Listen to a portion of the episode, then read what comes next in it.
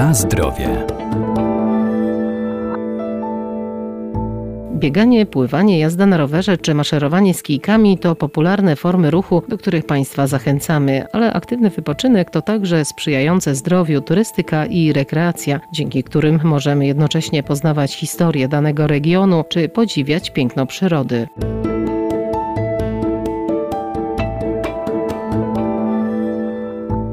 Każda aktywność ma pozytywny wpływ na nasze zdrowie. Turystyka to forma czynnego wypoczynku, który jest połączony z poznawaniem różnych miejsc oraz elementami sportu. Turystyka to także podróżowanie w celach poznawczych, a istotnym motywem turystyki jest rozwój osobowości człowieka. Turystyka to zjawisko, które właściwie ukształtowało się w XIX wieku. To wtedy w związku z takimi zmianami cywilizacyjnymi, rewolucją przemysłową, rozwojem miast, zmianem y, sposobu życia ludzi pojawił się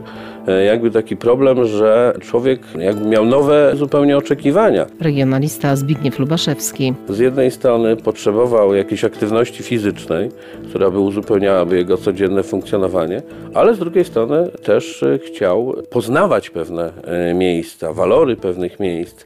No i właściwie turystyka do dzisiaj jest w ten sposób traktowana. Jest to takie połączenie aktywności fizycznej e, z bardzo intensywnym poznawaniem. Właściwie tych obiektów, które można poznawać w ramach turystyki jest tak mnóstwo, że właściwie można by się specjalizować, jakie dziedziny nas interesują, bo to i oczywiście środowisko przyrodnicze, to oczywiście jakieś miejsca związane z historią, to oczywiście jakieś obiekty zabytkowe, obiekty archeologiczne, etnograficzne. W zasadzie turysta interesuje się wszystkim, prawda? I po co on właściwie to robi? Robi to po to, żeby wiedzieć więcej, żeby bardziej się czuć związanym z jakimś określonym miejscem. Często oddziały PTTK działają w określonych regionach, e, są związane z tymi miejscami, starają się promować walory historyczne, zabytkowe tych regionów. No i właśnie turystyka ma na celu rozpropagowanie takich e, wiadomości.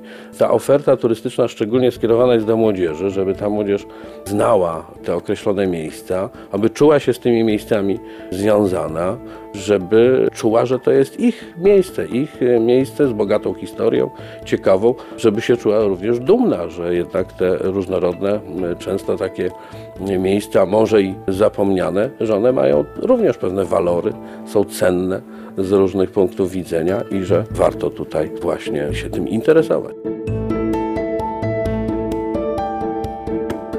Na zdrowie.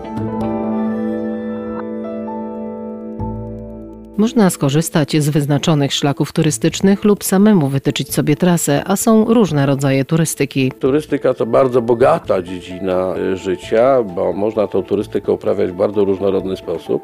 Niewątpliwie sam sposób przemieszczania się to jest taki sposób podziału turystyki, bo rzeczywiście mamy i turystykę pieszą, mamy i turystykę rowerową, mamy i turystykę motorowerową, mamy i samochodową, więc różne tutaj są możliwości, turystykę kajakową. Również można turystykę podzielić ze względu na regiony. Niewątpliwie jedną z takich bardziej popularnych dziedzin turystyki jest turystyka górska, która jest dosyć specyficzna, wymaga od uczestników pewnych, pewnego przygotowania i pewnej kondycji e, fizycznej, ale cieszy się niezwykłą popularnością, szczególnie właśnie w kręgach PTTK, a myślę, że również i e, w Polsce. Można również turystykę podzielić w zależności od e, jakby celu, bo może to być turystyka związana z jakąś edukacją patriotyczną, kiedy zajmujemy się zwiedzaniem miejsc związanych z historią. Może to być również edukacja ekologiczna, przyrodnicza, kiedy skupiamy się na obiektach przyrodniczych, których też jest dosyć e, sporo. Może to być również taka turystyka kulturowa, kiedy poznajemy obiekty e, kultury, zabytki, budowle różnorodne i można powiedzieć, to też jest taka dosyć ważna dziedzina turystyki.